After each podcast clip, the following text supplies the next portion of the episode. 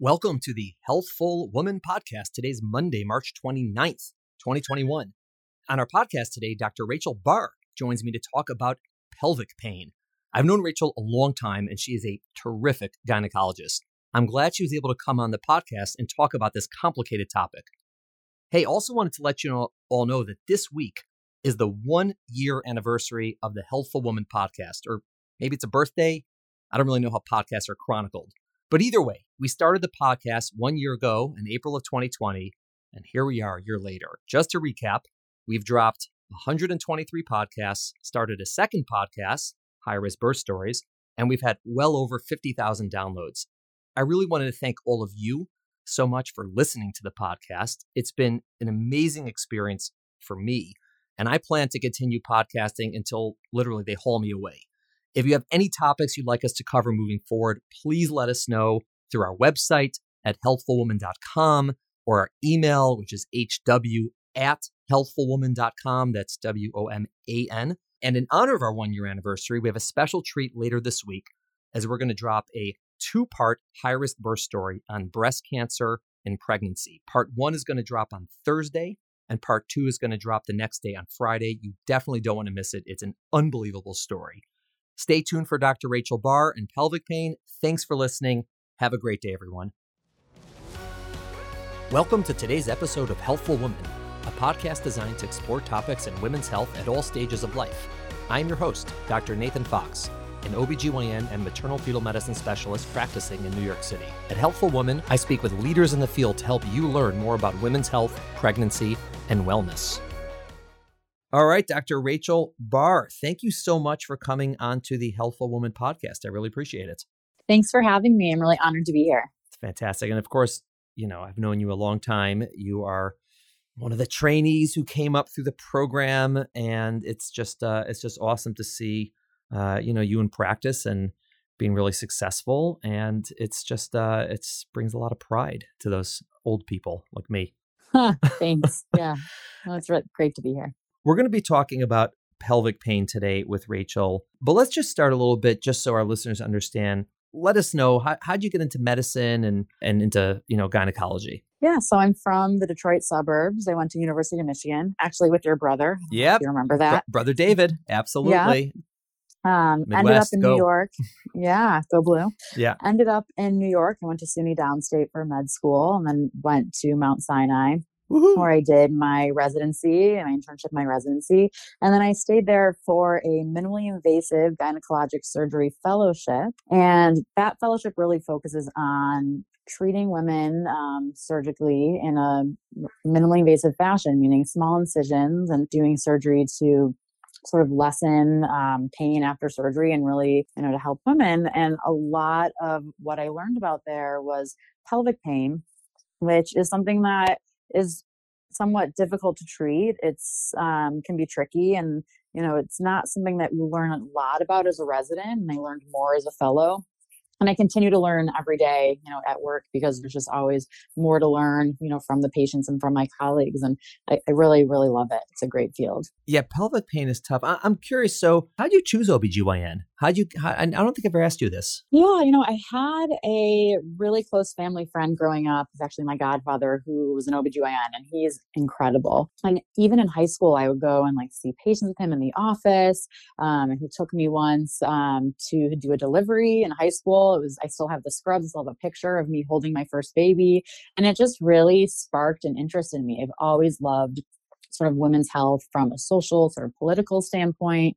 In college, I volunteered at Planned Parenthood every single week. I really, really like it. I think there's a really nice aspect of gynecology where you follow with women sort of throughout their life and help them with issues that really impact their quality of life, which I really enjoy. And I think that's also where pelvic pain fits in. But yeah, I decided not to do the obstetrics part. I was going to ask you about that. You spent, 4 years of residency. It's give or take 50% obstetrics, 50% gynecology. And for the record, Rachel was a terrific resident and certainly could have done anything with your career, Thanks. Whether it's obstetrics, gynecology, whatever. So how did you decide to go in the direction of, gynecologic surgery, gynecology, and I'm also going to ask you, how did you feel about giving up the obstetrics, the deliveries, the pregnancy, that whole aspect of it? So even in med school, I knew I did not want to do obstetrics. I always enjoyed being on the labor floor and enjoyed being part of deliveries. I did not enjoy it at 3 o'clock in the morning. Some people agree with you on that. Yeah. Yeah. And I just felt like, you know, you have to have like such a passion for obstetrics to want to do it at all hours of the night. And I just really felt like my passion was really for gynecology. I like that you get to see patients in the office, you get to operate. I really like doing procedures and operating. And so I really just have always felt, you know, more of a pull towards gynecology. So in terms of, do I miss OB? Not at all. I, you know, sort of left fellowship where I did some, you know, attending call on the labor floor and never looked back. You know, right. When I had my kids, I was happy to sort of be there, and it was happy to not be doing that myself as a physician. Now, in residency, obviously you do get exposure and you do train in surgery and, you know, minimally invasive surgery and, you know, gynecologic surgery. So I'm curious, what would be the reasoning behind a fellowship, 3 extra years of training in minimally invasive surgery? Yeah. So my fellowship is actually only 2 years. Oh, yeah. Oh, my God. Yeah. God, you're that's so okay. Lucky. All right. Yeah. Yeah. Not like I'm with them. Yeah. But like you said, in training, you know, you're doing obstetrics half the time. And so you get a lot of exposure to gynecology and you do a lot of surgery, but you don't necessarily get to do as much as I think, you know, someone necessarily needs to do really complicated laparoscopic surgery. At least at, you know, at Sinai's program as a resident, you're not really doing as much robotic surgery to, you know, the level that you would want to do it to be able to perform as an attending when you're out in practice. And I just think having the opportunity to really spend 2 years in the OR almost every day doing, you know, some relatively straightforward surgeries, but doing a lot of complicated surgeries really just increased, you know, my experience, my comfort level, and made it possible for me to feel like I could do that, you know, in practice afterwards. And during the minimally invasive fellowship, so, you know, what % of your time in the operating room is it laparoscopy or robotic surgery? Is it 100% of the time? Is it like 90% of the time? Is it 50? I mean, how much is it compared to sort of traditional surgery where it's either a bigger incision in the belly or in gynecology, vaginal surgery? Right. So I think it depends on where you train. I mean, certain programs just by nature of who you're working with are more geared towards robotic surgery or laparoscopic surgery. Some are geared more towards vaginal surgery, which a lot of people would argue is sort of the, you know, first kind of minimally invasive sure. surgery. It certainly is. At Sinai, we really had a good mix of robotic experience, laparoscopic experience, hysteroscopic experience, which is when right. you put a camera through the vagina into the cervix and look on the inside of the uterus. And then some open surgery as well. I mean, it's important that you're, you know, still comfortable doing laparotomies, doing open surgeries, so that, you know, in the case of, you know, where you might need to convert from a laparoscopic surgery to an open surgery, or sometimes, you know, I still do open surgery. I actually just did one yesterday. And there still are patients who come to see you who just unfortunately can't have minimally invasive surgery. So you still want to be able to provide them with the care that they need. Right. And so now you're practicing in New York, you're at Maiden Lane Medical. And what's your practice like now in terms of you? Like how many days a week are you in the office versus the operating room, and what types of things are you treating? The practice I'm at is a women's health practice. It's mainly focused on gynecology and pelvic pain, but we also have a multi-specialty group. So we have primary care doctors and pelvic floor physical therapists. We have a pain management specialist. We have some neurologists, and really everyone's focused on women's health. And some of the doctors see men too, not the gynecologists, obviously. I spend about 3.5 to 4 days a week seeing patients in the office. And then I operate 1 to 2 days a week. We have a actually in-office surgery center, which is great. So we do minor cases right in the office, which is a really nice service that we can provide to patients because they don't have to, you know, go all the way to the hospital to have something that really only takes like half an hour. You can do that right in the office. But it's a really wonderful group of physicians that I'm really honored to get to work alongside and really learn from as I continue to treat women and treat women with pelvic pain. Mm-hmm. And so what are the conditions that women come to you specifically for? Is it a very wide range, or are you focused on, you know, 5 to 10 things? So I actually practice a pretty wide range of gynecology. So I certainly see a lot of patients for pelvic pain and specifically chronic pelvic pain. Mm-hmm. I also see a lot of patients for bleeding abnormalities and fibroids. Endometriosis is a big part of my practice and adenomyosis. Those kind of go along together. But I also see your sort of routine gynecology visits as well. So I see patients for annual exams and talking about preconception counseling, planning for pregnancy, contraception, abnormal pap smears, so I do colposcopies and other biopsies, put in IUDs, so infections, UTIs. So it's really a great variety. I love what I do. I love that I get to do that every day. It's great. Awesome. So let's focus on pelvic pain. And you mentioned before that you specified chronic pelvic pain. So what do you mean by chronic pelvic pain versus, I guess, maybe acute pelvic pain? So chronic pelvic pain is pain that's been present for 6 months or more. When we think about acute pelvic pain, it's something that, has been present for, less than 6 months, but really we're thinking more like something that is sudden in onset, has been, around for a few hours to maybe a few weeks. And that's something different. That's, where you're going to, hopefully the patient will come to you soon after their symptoms start. And you're really thinking about things like, is this is the patient pregnant? Is this an ectopic pregnancy? Does she have a cyst? Is the cyst, if it's there, is it something called torsion? Is there an infection? And that's something different than chronic pelvic pain. So chronic pelvic pain tends to be more based in inflammation. Sometimes two sources of chronic pelvic pain have to really do more with the nerves of your pelvis and your vagina and the vulva. And a lot of times what we see are patients who really, unfortunately, have been suffering for quite a long time, so sometimes years, and haven't really found an answer yet as to why they're in so much pain and why it is not getting better. Who do people normally see when they have a pelvic pain? I mean, why would they come to, let's say, a gynecologist versus an internist or a gastroenterologist or a general surgeon? Is it sort of everyone dabbles in this a little bit, or is it that they're getting a lot of opinions and they don't really know what it is and then suddenly they find you, or how does that work? Yeah, I think it depends. I mean, there is a lot of overlap in these symptoms with, GI, with their gastroenterologist. And so a lot of times my patients will have already seen a gastroenterologist and either won't have found, a clear diagnosis, or their gastroenterologist will say, well, I think you have something going on that's gastrointestinal, but maybe there's also something else going on with your pelvis. Maybe you should see a gynecologist and, see if they think there's endometriosis or something else. Oftentimes patients will see a primary care doctor or even just a more general gynecologist who maybe doesn't specialize in pelvic pain. The patients I tend to see are patients where they've seen a lot of other people often and have not come up with, a great solution to their pain. Or some patients haven't seen anyone else and they just, Google us and see that we do pelvic pain and come to us as sort of a first opinion. Either way, more than happy to see them and sort of focus on what's going on. Yeah, in my experience, pelvic pain is something that's very hard, obviously, for the patients, for the women who are in pain, but frequently for the doctors, and whether they're gynecologists or, from another field of medicine, because it's often difficult to figure out what's going on.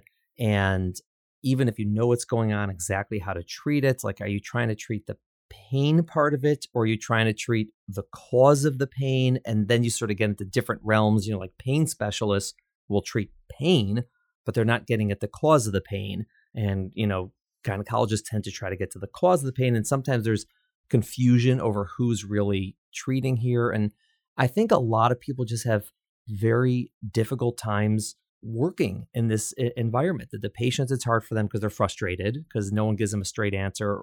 And for the doctors, it's not that it's frustrating, it's just difficult to sort of get to what's going on and to find a solution. And so have you found that in your practice, since you guys focus a lot on pelvic pain, that maybe it's a little more comprehensive, or it's easier, or there's more experience in it, that patients maybe find solutions or answers more readily than they would elsewhere? I'd like to think so. But, I think part of the reason for that is because we, my boss has really developed such an incredible group of providers here. And it really, when you're treating, chronic pain in general, but chronic pelvic pain, you really want to take like a multi-specialty approach to treating patients, because it's not just about the gynecologic approach, but it really is about the pain management and the physical therapy aspect. I send so many of my patients to physical therapy, and frankly, pelvic floor physical therapy is something I was not familiar with when I did, sort of residency training, because it's just not something that I really saw a lot of, and didn't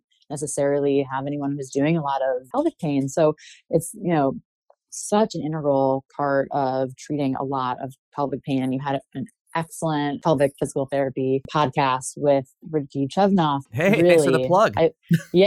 Which was great. I listened to that and I was like, this is spot on. It was wonderful. And just from listening to her speak, it sounds like her patients are so lucky to have her as a therapist, physical therapist. There's some people who are, specialists in certain things, but that they're the kind of person that many people before they saw that person and after they saw that person, it's like a change in their life, just based on what you do.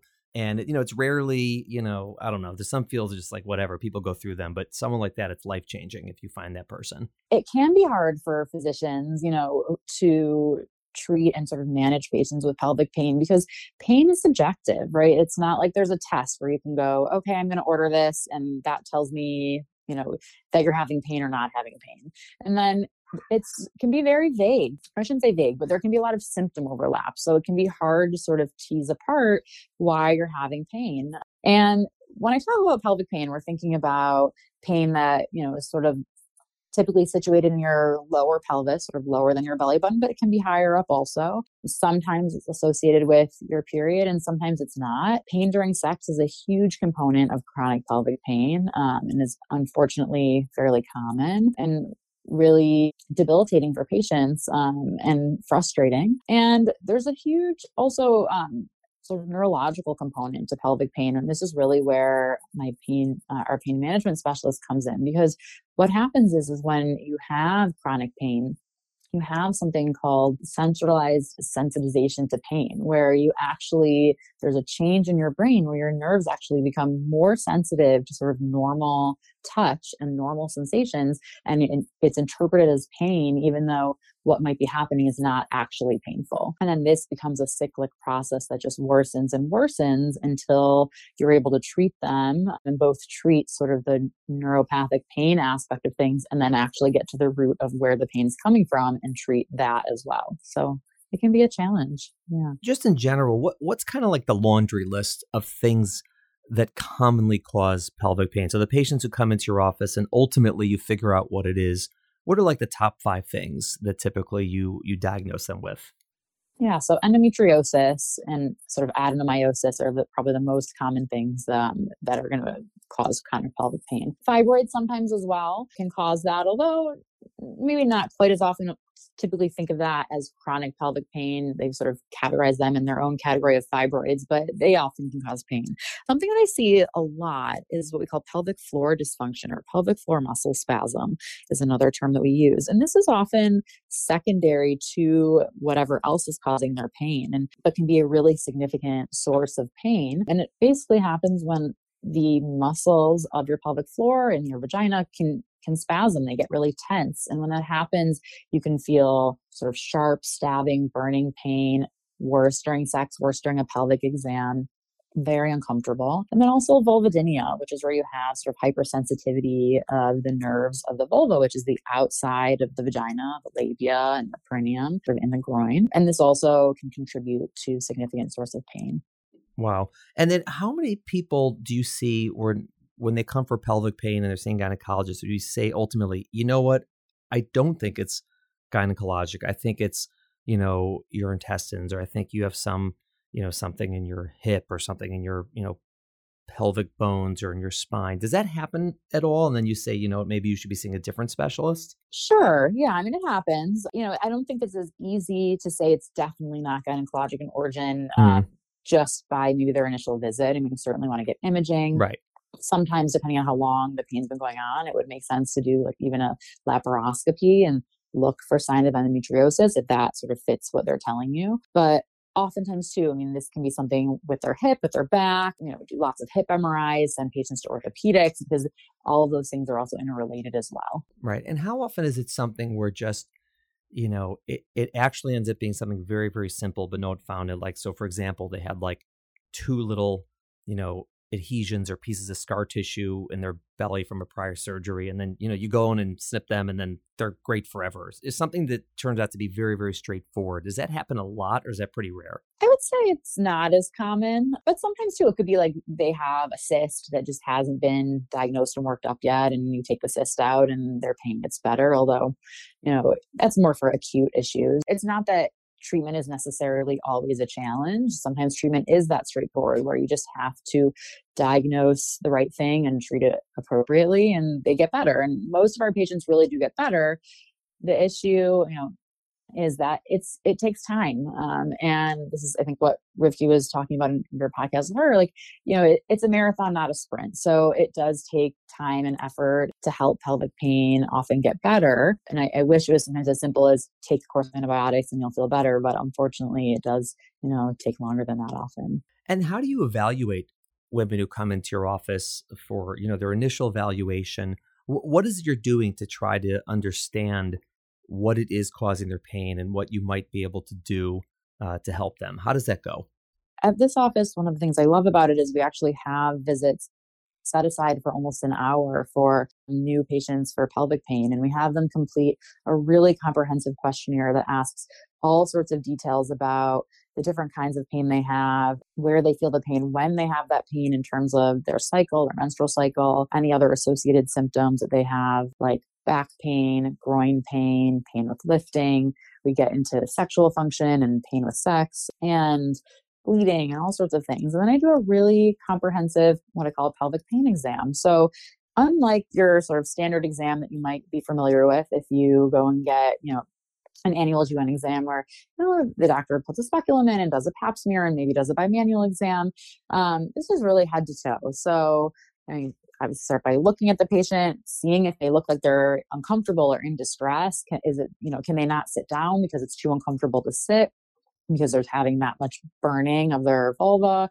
or can they not lay down because there's something going on with their back or their pelvis? And then you do a really thorough exam of their back and their abdomen, assessing, you know, their sort of internal structures and their muscles, their hips. And then I do a pelvic exam, and the pelvic exam focuses on, you know, what are the nerves of the vulva and sort of the introitus, the entrance to the vagina. And you do that by taking a Q-tip and gently pressing and seeing if this provokes any symptoms of burning or sharp pain, or maybe it doesn't produce any pain.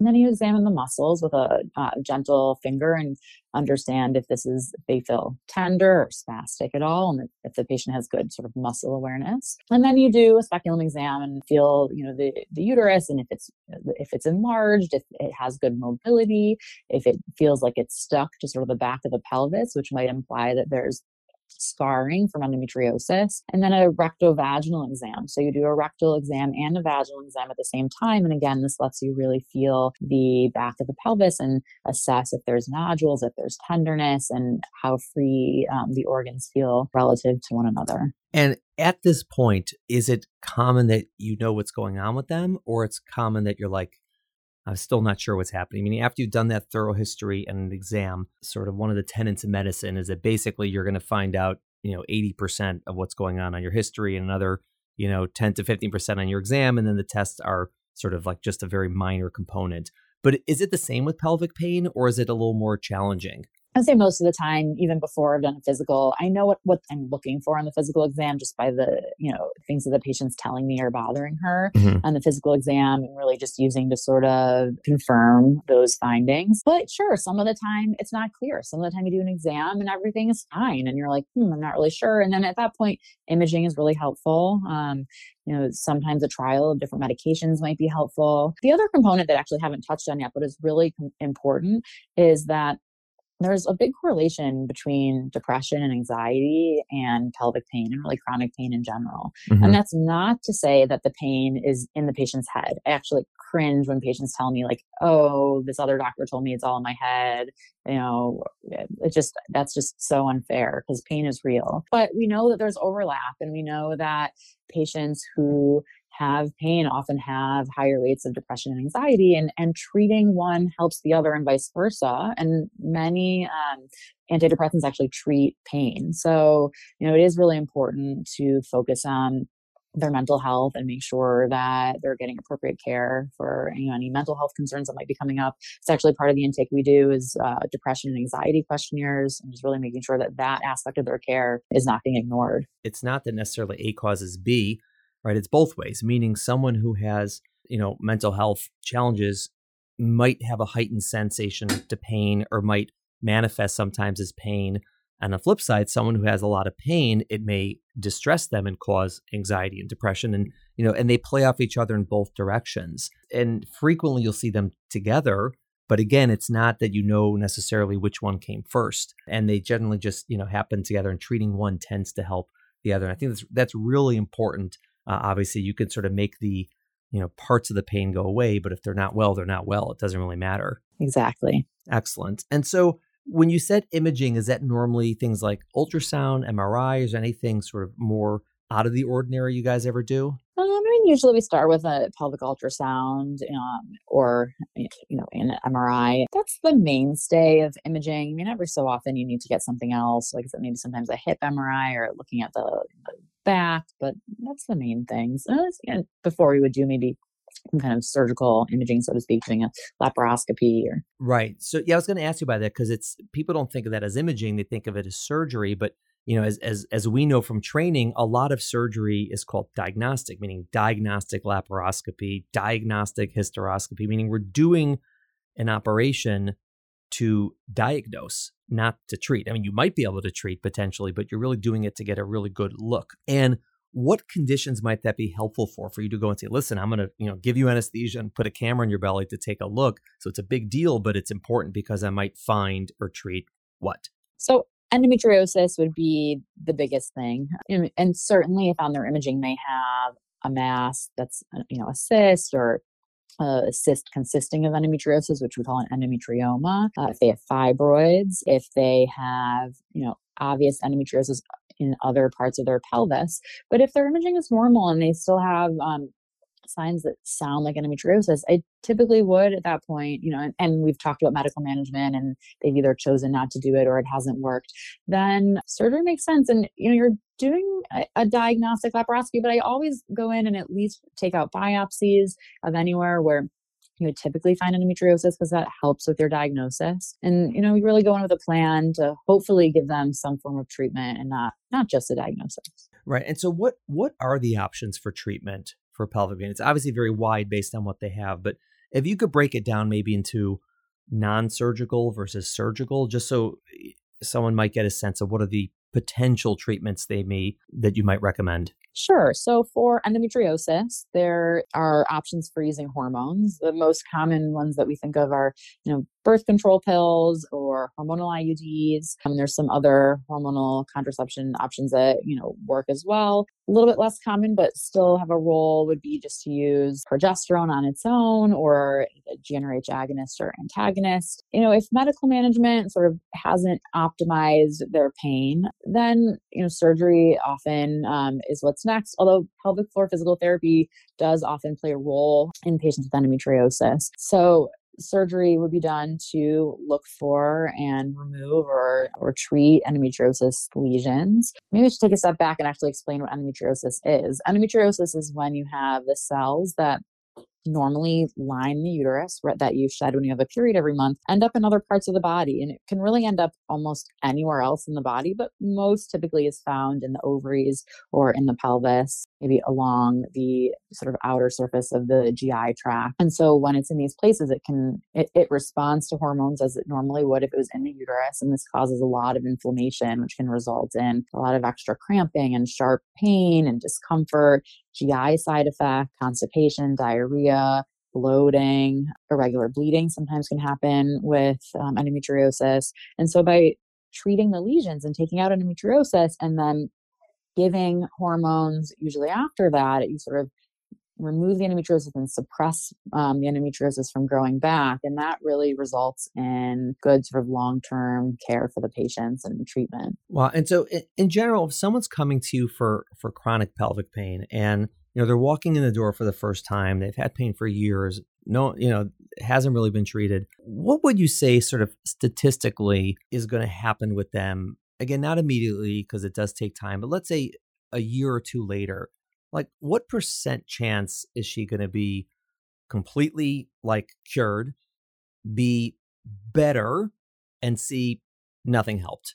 I would say about 50% or more of patients within 6 months are feeling significantly better, which, you know, doesn't mean that the other 50% aren't going to feel a little bit better. You know, it's probably some of them will feel a little bit better, and some of them, you know, might take a little bit longer to, you know, really achieve feeling a lot better. But it also just really depends on what, you know, the cause of their pain is, because it's, you know, endometriosis is, you know, different, and then maybe treating muscle spasm that, you know, might improve a little bit more readily with somebody who's doing pelvic floor physical therapy a couple times a week. And it really just depends. Okay, that's fair. Are there any particular diagnoses that are the most challenging for patients in terms of getting better? Is endometriosis one of them? Yeah, it certainly is one of them, especially if you have, you know, sort of severe and aggressive endometriosis, and or just have a lot of scarring. I mean, it can be a challenge,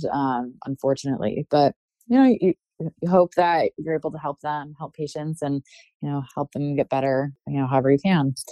It must be tremendously rewarding to work, you know, sort of to specialize for women who are in pain, because when they're better, it's like you've totally changed their lives. You've significantly improved their everyday experience. And that must be pretty good stuff when you're able to do that for people. Yeah, it's great. It's so rewarding. I mean, I just saw a patient today with vulvodynia, came to me in so much pain 2.5 months ago where she couldn't sit down, was in agony. And I gave her sort of a compound of topical medication. She used it every night, which is really the standard first line for vulvodynia in our practice. And she's doing so much better. She can function. You know, she has maybe a little bit of pain, but nowhere near to the extent that she did before. And it was just great to see that. I mean, it was such a change, and it's just like, great, you know, that makes me feel good, and made her, you know, really happy too, that she wasn't suffering every day. So is there anything that you either predict is on the horizon or you would hope would be on the horizon to sort of improve care for women with pelvic pain, whether it's a new therapy or a new diagnostic test that could be coming? I don't know what's actually on the horizon, but I'll say that it would be great if we had, you know, an easier way to diagnose with certainty endometriosis. I mean, right now, It really, you know, sort of the standard is to have a tissue sample, and you can make sort of what we call a clinical diagnosis ahead of, you know, without doing surgery and getting that tissue sample. But it would be great if there was a blood test where you could draw someone's blood and say yes or no. And, you know, that would make life a lot easier. And it would be great if we had, you know, sort of more treatment options. You know, there are more that are coming out all the time, but even more would be even better.